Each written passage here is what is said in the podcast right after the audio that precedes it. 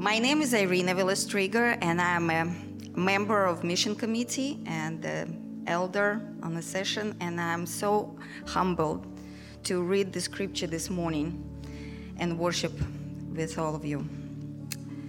Our scripture reading for today is a portion of the passage we have been asking you to pray for us as we travel back and forth to Poland. Psalm 31, 19 through 21. Oh, how abundant is your goodness, which you have stored up for those who fear you, and work for those who take refuge in you, in the sight of the children of mankind and the cover of your presence, you hide them from the plots of men. You store them in your shelter from the strife of tongues. Blessed be the Lord, for he has wondrously shown his steadfast love to me when I was in a besieged city. All flesh is grass, and its beauty like a flower of the field. The grass wither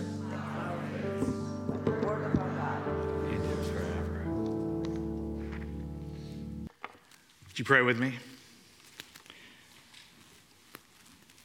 Heavenly Father, we come to you today as your people. We are surrounded, O oh Lord, in our world by abundant distractions, and we need your truth to bring us in. We need your light to illumine our lives, and we need, O oh Lord, amidst the changing words of our generation, to speak your eternal word that does not change. O oh Lord, may the words of my mouth and the meditations of our hearts be holy and acceptable to you, O Lord, our rock and our redeemer. For it is in the name of your Son, our precious Lord and Savior, Jesus Christ, and by the power of the Holy Spirit that we pray. Amen. Over the years, I have discovered that there are lots of different types of mission trips. There are medical mission trips, there are building mission trips, there are educational mission trips, there are just exploratory mission trips, there are all kinds of mission trips. But but in reality, they all seem to kind of fall into two broad categories. One is the kind of mission trip where you go and you do something and you report back to your congregation hey, this is what we did, this is what we were able to accomplish, and this is what's really exciting about our ministry over there. And then the other side of the equation is a little bit more sober, a little bit more somber at times. And that's the kind of mission trip where you go and you say, hey, beloved, church, this is what we need to know. This is what we need to understand. This is what you need to hear from us as eyewitnesses to what God is doing and how He is calling us to serve in a particular part of the world in a particular set of circumstances. So, where to begin? Gosh, I mean, as Irina and, uh, and Aaron can tell you, we just got back a little over a week ago. I can tell you that right now, I'm in a lot better shape to give this report than I was a week ago. Last week, when I was talking to the traditional service, my, my bloodstream was about 90% coffee and about 10% blood. Uh, I, was, I was just barely outrunning jet lag. And, uh, and so that report, if you happen to watch it online or anything like that, that was pretty raw. Um, not, it wasn't like raw, raw, like bad or anything like that, but it was, it was a little rough. And I, I, I, I might have put a preposition at the end of the sentence and stuff like that but I feel like I've been able to polish it up today, and especially as we've talked and, and as we have as we've discussed what we feel like God has put on our hearts for you to hear, I think that it is really time for us to share what He is doing through our ministry in Eastern Europe, and for us especially to break down that passage, Psalm 31, that we've been asking you all to pray for us for several weeks. In, in leading up to this trip, we asked you to pray Psalm 31 for us time and time again. And you'll notice in verse 21, there's that, that one line about being besieged. Well, that is truly what we have encountered over the last few weeks as we have not only communicated with partners in Eastern Europe, but as we actually went to Poland and met not only Polish friends, but new Ukrainian friends as well. So, this morning, I want to introduce you to our team and to our partners. And then I want to tell you four things that have really stuck with me because of this experience. And, and these four things are, are just these simple things. Number one, that the crisis is real. Number two, that our mission is important. Number three, that this is just the beginning. And number four, that the Lord is with us and He is strong. The Lord is with us and He is strong. Let me introduce you to our team. You've already met one of them, Irina Villastrigo, this morning, our scripture reader. Let's hear for Irina again. You know, she is uh, she is one of those people that you would want to travel anywhere in the world with because she has friends, I think, in just about every country. And she is an amazing, amazing uh, sister in Christ, but also an amazing person to travel with. Let me also introduce you to Aaron Villastrigo, who is, yes, Aaron, please stand, please stand. You haven't met him yet. But this is uh, this was our mission team. They're right here with us, and it is so nice to have to be able to travel with them and to be able to share this experience. While we were there, we also met friends from the Outreach Foundation. The Outreach Foundation is a venerable old Presbyterian mission foundation founded 40 years ago by a group of Presbyterian ministers, including, you guessed it, our own late Pastor Emeritus Louis Abendon. Is there any organization that he did not have a hand in starting? But he was there at the very beginning. And the Outreach Foundation is a group that has ministries worldwide and through whom we are now connected through our Eastern European ministry. We're also joined by John Kaiser. I don't know how many of you all know John Kaiser. But John was an eco military chaplain serving in Frankfurt, Germany, who was very active in this church while he was in Fort, while he was at Fort Sam. And he met us while we were over there in Poland. Now, while we were in Poland, we also met up with our mission partners from the Warsaw College of Theology and Social Sciences. CTSS is our anchor mission partner in Warsaw. And while we were there, we were discussing their projects to develop Polish and international students for pastoral leadership. This is the president uh, on, the, uh, on, on the far, uh, on I guess would they be? You're right. Uh, Dr. Peter Novak, who is the rector or the president of CTSS. And then finally, our mission partners, the Tolle Lege Institute, Dr. Darius and Brooke Brycko, who have a Reformed Study Center, that is a Presbyterian and Reformed Study Center in Warsaw, Poland, for the propagation and the study of the gospel and for the gospel ministry and Reformed theology. And of course, I want to thank you all the congregation of First Presbyterian Church for being our partners throughout this entire mission. You know, one of the great things that we got to do is deliver those prayer cards that you all filled out, that you all wrote on just about two or three weeks ago. Do you remember doing that? We took a stack of literally about 500 prayer cards to Poland. Those are still being distributed.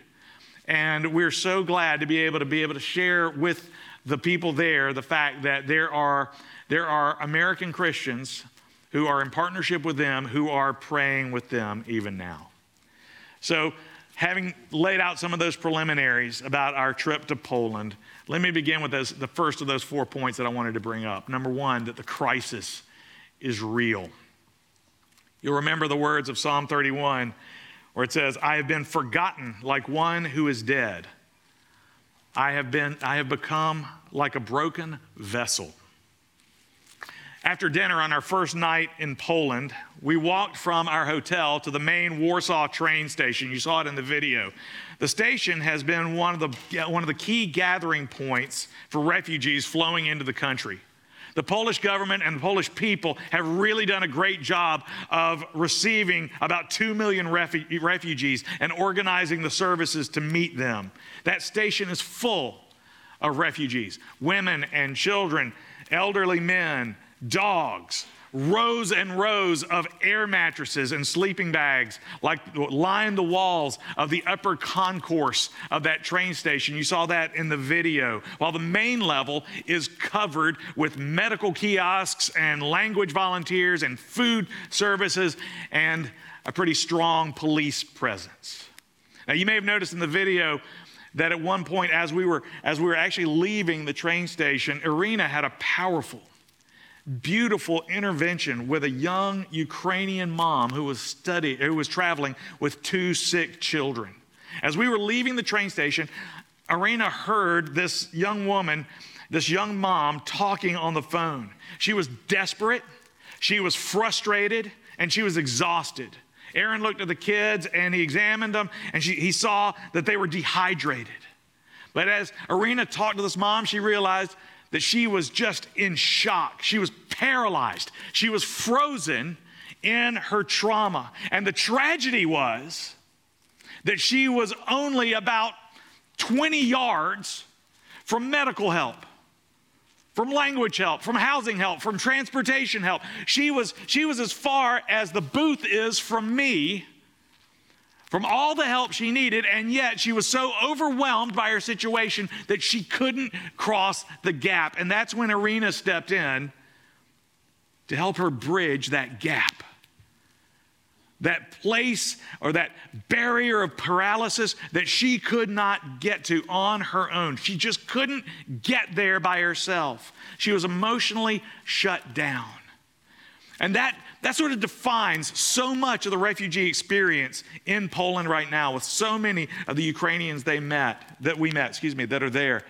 They are there, but they can't cross that divide. They can't cross that gap between their need and the help that is being offered. Can you imagine being in that place where you, you can't even reach out to the hand that's reaching out to you? And so we were able to connect them with the Polish aid workers that they needed to meet. And they were wonderful, they were helpful. So that was just one of the many refugees that we met over the course of our stay in, in Poland, in Warsaw. Another that we met is Lena Vialewska. Lena and her husband Oleg run a Christian camp in Kiev. They evacuated through Slovenia and came to Warsaw with 18 members of their staff. But then, after getting their, their, staff across the border, Oleg went back to help in Ukraine. Now, their camp is a Christian skills and readiness camp. You know, think about a, a, summer camp here, you learn archery and canoeing and, and crafts and all those sorts of things. Well, at this camp, it's more like they learn like computer skills and they learn language skills. They learn how to speak English. They le- might learn music or they might learn some carpentry skills or things like that. They learn trade skills. And the whole time they're learning those skills, it's like another camp. They're, they're learning about the gospel. Their counselors are sharing the love of Jesus Christ with them, teaching them the Bible. And so they've got this wonderful program that just that continues to minister to all these people there. But one of the things that Lena told me was this. She said, "In our schools and in our camps, we are teaching 21st century skills, but it never it never included how to successfully be a refugee, how to successfully run for your life." Two of her staff, Anna and Lena, said that everyone who comes to Warsaw, who gets out of Ukraine, is completely traumatized. For those who have crossed the, what she called the war line, who've gotten out of the war zone, even for us, our reality has changed. The wounds that these refugees suffer are deep.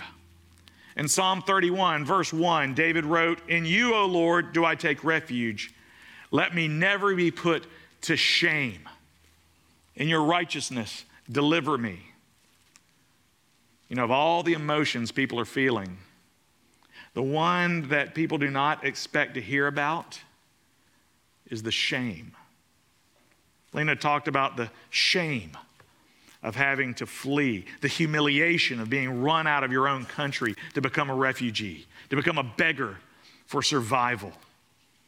On her Facebook page in her Ukrainian refugee diary, Lena wrote this Only 21 days ago, we were like you, naive in our belief that the war would not start, that it was merely impossible, in our times. Many, like Anna, our translator at the seminary, are suffering a lot of shame. Some are suffering the shame of running, others are suffering it in the form of survivor's guilt as they think about their friends and their family, their husbands, their brothers, their sisters, their mothers, and children who are still left in Ukraine. While we were at the seminary, I also had an opportunity to talk with some of the women who were staying there. And it was interesting because there was only one man among the refugees there. He was a father. He was allowed to leave because he had three children, three children, I believe, maybe four. I can't remember exactly, but he, I know he had at least three children. And, and if you have three or more children, you may leave within certain ages. But if you have two or fewer, then, then you have to stay. You're expected to stay. So there was only one dad in this whole group of women and children. But while we were there, we delivered those prayer cards and we had an interview, to, uh, had an opportunity to interview five of the women who were there. We also met one shell shocked, traumatized boy from Donbass whose home was caught in the crossfire between the Ukrainians and the Russians. First, he was traumatized by Ukrainian bombs and then he was traumatized by Russian bombs. One woman, Olga, revealed that before she was forced to escape Ukraine, she was scheduled for kidney surgery. She hadn't told anybody since she got to Poland. One young woman from Odessa described the trauma that she and others felt. The sounds, they said, will never be the same. You don't trust people. Suddenly you're afraid of everyone. They said, No one knows what day it is. We just know it's the 26th day of the war. They said, They took our lives, our time, and we are not ourselves anymore. Beloved, I tell you all this so that you will know, even after endless news cycles and the, the beginning and eventual numbing that comes from that, I tell you this so that you will remember that this crisis is real. This crisis is real. But how does this crisis change our mission? How does it change our original mission and affect the mission of our partners? We actually began our mission in Poland about three years ago to encourage not only the development, but the survival of Protestant Bible teaching churches in that predominantly, nominally Roman Catholic country. You know, way back in 1555, John Calvin wrote to a Polish nobleman, and he said, At the present moment, Poland deservedly occupies my thoughts with a very special anxiety. Like so many countries in Europe, Christianity has largely been cultural, but not personal. What that means is that everybody kind of grows up in Christianity, but they don't know the love, they don't know the saving power, they don't know the affection or the forgiveness of Jesus Christ for themselves personally.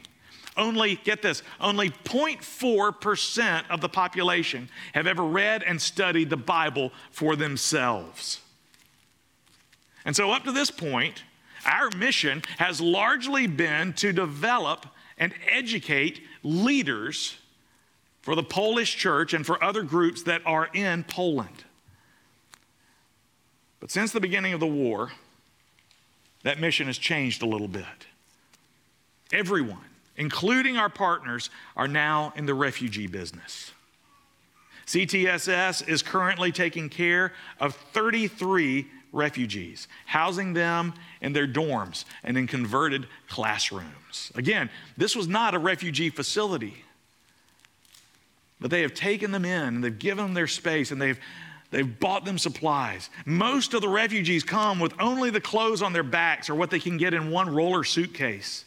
So, in addition to food and beds and medicine and a roof over their heads, our friends, our partners at CTSS are providing long term help. They're helping them obtain identification and government immigration documents. They're helping them find jobs and places to live, places for the kids to go to school. Think about a refugee version of our own KRL downstairs, where they're providing long term help. Tolle Lege, our other mission partner, is collecting money and shipping all kinds of humanitarian supplies to Kiev through a church. Lots of Poles, even, Not just the organizations, but lots of Poles, private citizens are keeping refugees in their homes. The members of Siena Church, that, that church that you saw at the end of the video, a, a seminary partner church, many of those members of that church are keeping refugees in their homes. Right now, there are 80 refugees presently living with members of Siena Church. They're mobilizing about 100 volunteers, and as the weeks go by, they have up to this point helped about 1,000 people.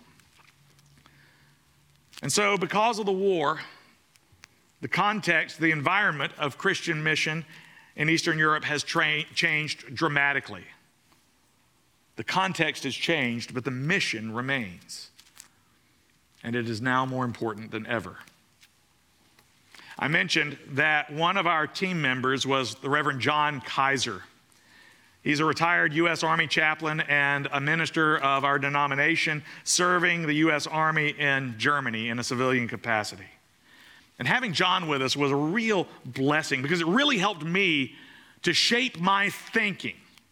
Because John gave me a new lens through which to understand our mission to Poland.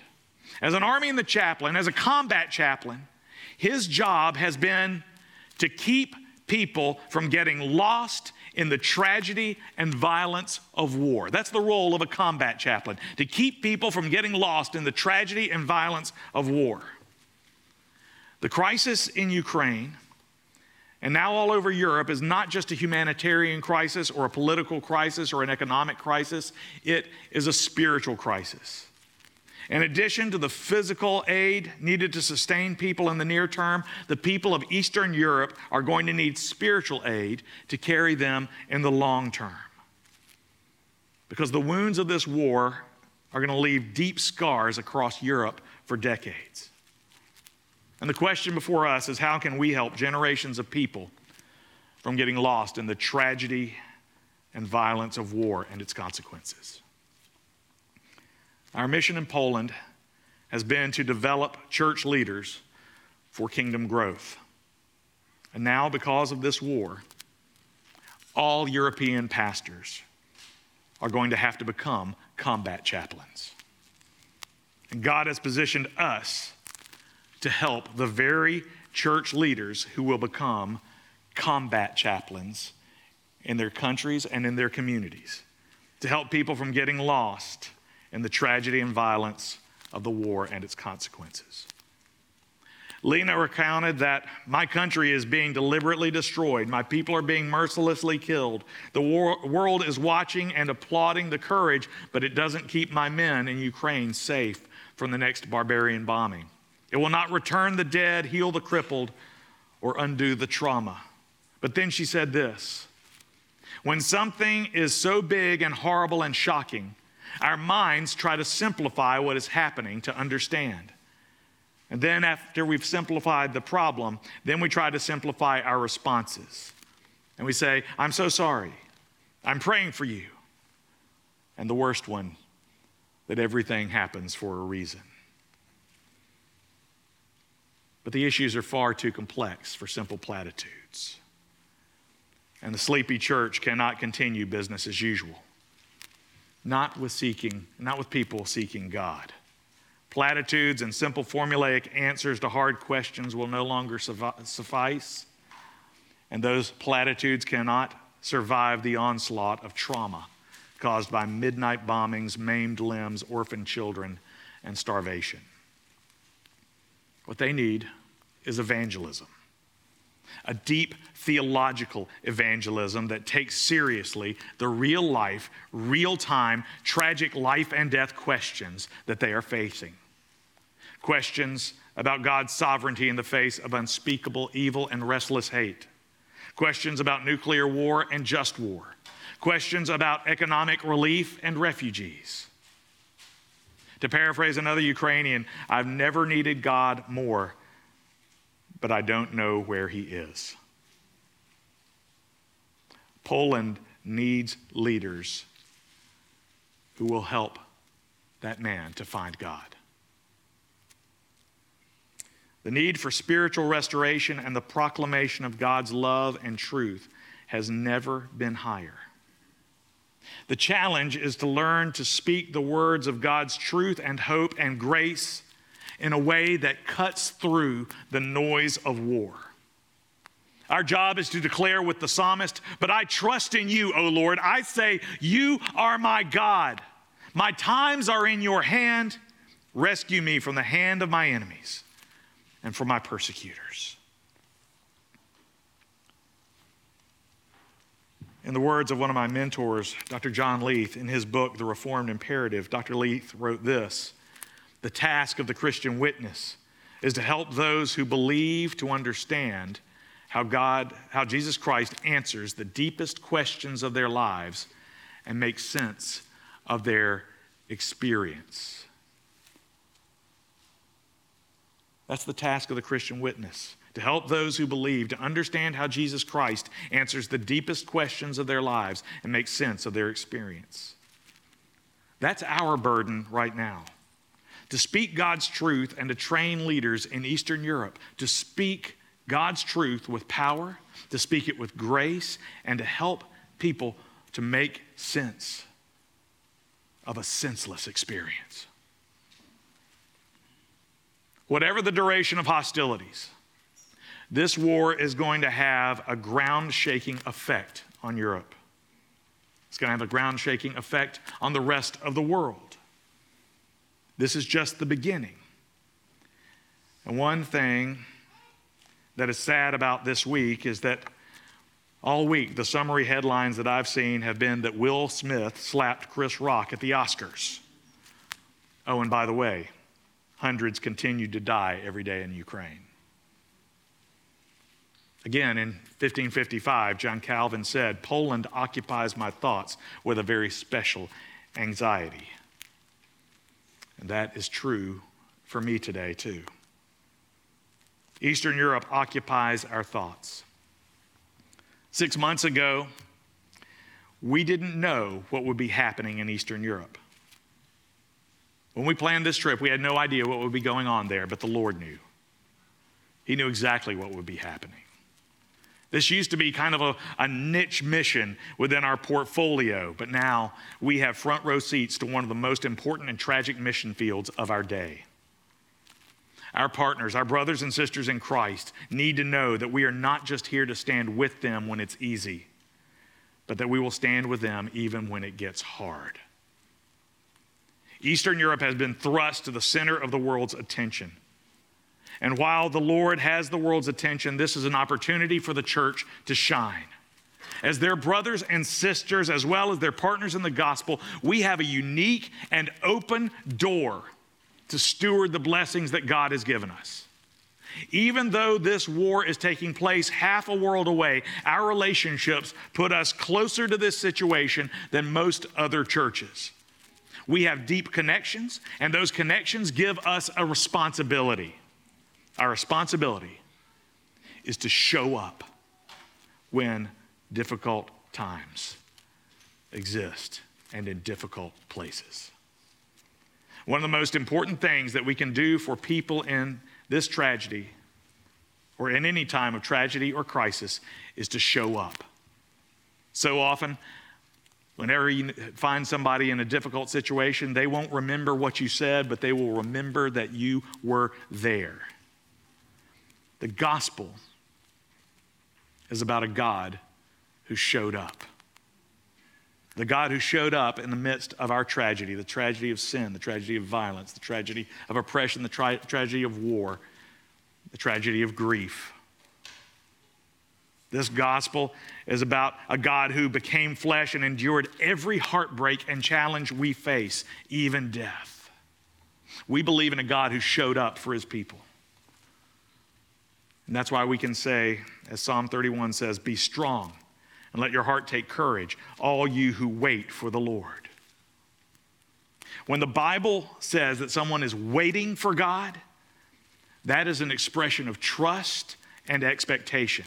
Waiting in the Bible is not just about passing time. Waiting is an expression of faith. It means that because I believe that God is real, we are expecting God to show up. And because I believe that God is real, we are expecting God to do amazing things. That's what the Ukrainian people are doing. They are waiting for God.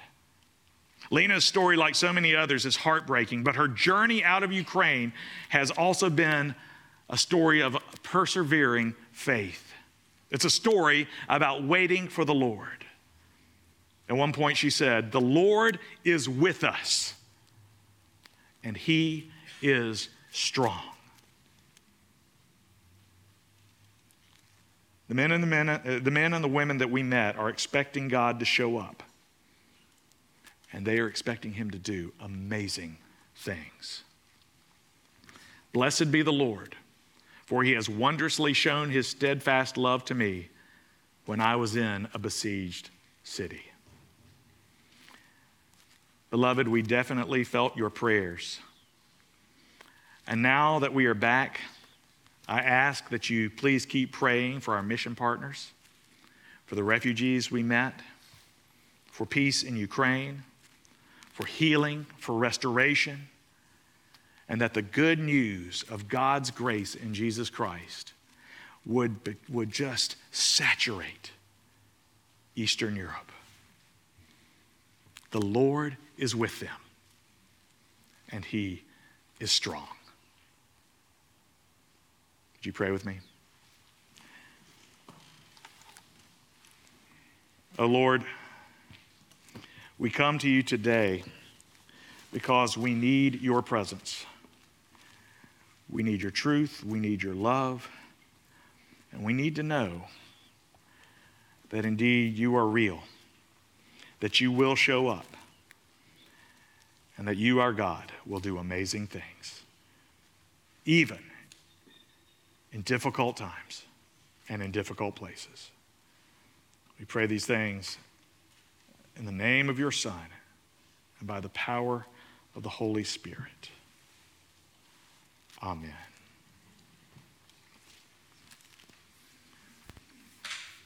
Beloved, we come to this table today because this table reminds us that our God is the God who shows up who shows up in our darkest moments, who shows up in our most bitter conflicts, who shows up when all other hope seems lost and it seems like we've got nowhere else to turn. That's when our God shows up.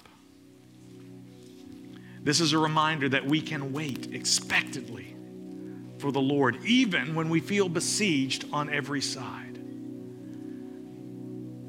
It was at this table that our Lord and Savior Jesus Christ showed and explained the depth of his love for us, and that he said that tomorrow I'm going to be giving my body as proof of my love for you. My blood will be shed, and you will see how far your Father is willing to go to prove his affection for you. We come to this table because it reminds us that even though Jesus Christ gave his life in place of ours, that God also raised him from the dead and that he has the power to make a difference not only in the life of Jesus Christ but in the in our lives both now and forever. That he can hold us not only in this life but even beyond death. We come to this table just to remember that our God cared enough to become one of us to get down here in the mud and the blood and the mess and the stress of our lives to show up so that we would know that He understands us and we can trust Him. So, beloved, we come to this table because this is the joyful feast of the people of God. Scripture says that they will come from west and east, from north and south, to sit at table in the kingdom by His Holy Spirit, we are joined with believers all over the world, not only here in the West, but as far as the sun rises and sets, as far as Eastern Europe and beyond, to Uganda, to the Dominican Republic, to Spain, all those other places that we will visit, where we will show up to be in fellowship with our brothers and sisters in Christ. We are here because by His Holy Spirit, He unites us around His table. We are here because His Son has bid us to come to this table, not because we must, but because we may. We're not here. We're not to, we don't come to this table because we are worthy. We come because we're invited, and we are invited because He loves us. And the proof of God's amazing love is this that while we were yet sinners, Christ died for us. So we come to this table this table that has been prepared for all those who trust Jesus Christ as their Lord and Savior, who walk with Him as their disciple, who've been baptized in the name of the Father and the Son and the Holy Spirit. This table is for you. And so we come to this table in remembrance of Him, in remembrance of the God who showed up for us. Would you pray with me? Holy and righteous God, we are gathered around this table today because we can. We're gathered around this table today because we do not have to hide from bombs, because we do not have to run from police, because we do not have to hide in the shadows, but because we are free to openly gather and glorify your name. But Lord, we know that through the generations, you have called your people together in spite of the danger, in spite of the risk. And you have shown them your truth and your power. Lord, when everything, when everything seemed so dark, you declared life. You declared grace. And you gave us reason to hope. Lord, through the death and resurrection of your Son, you have proven that you not only love us, but that you have the power to make a difference in our lives now and forever. So, Lord, set aside now this bread and this cup as extraordinary signs, as extraordinary reminders of what Jesus Christ did for us. And Lord, gather us at your table so that we will feel not only communion with your Son through your Holy Spirit, but so that we will feel communion with brothers and sisters who are hiding, who are running, who are afraid for their very lives, and yet declare that the Lord is with us and He is strong. Lord, we thank you for these gifts. And we ask your blessing now as we receive them. In Jesus' name, amen.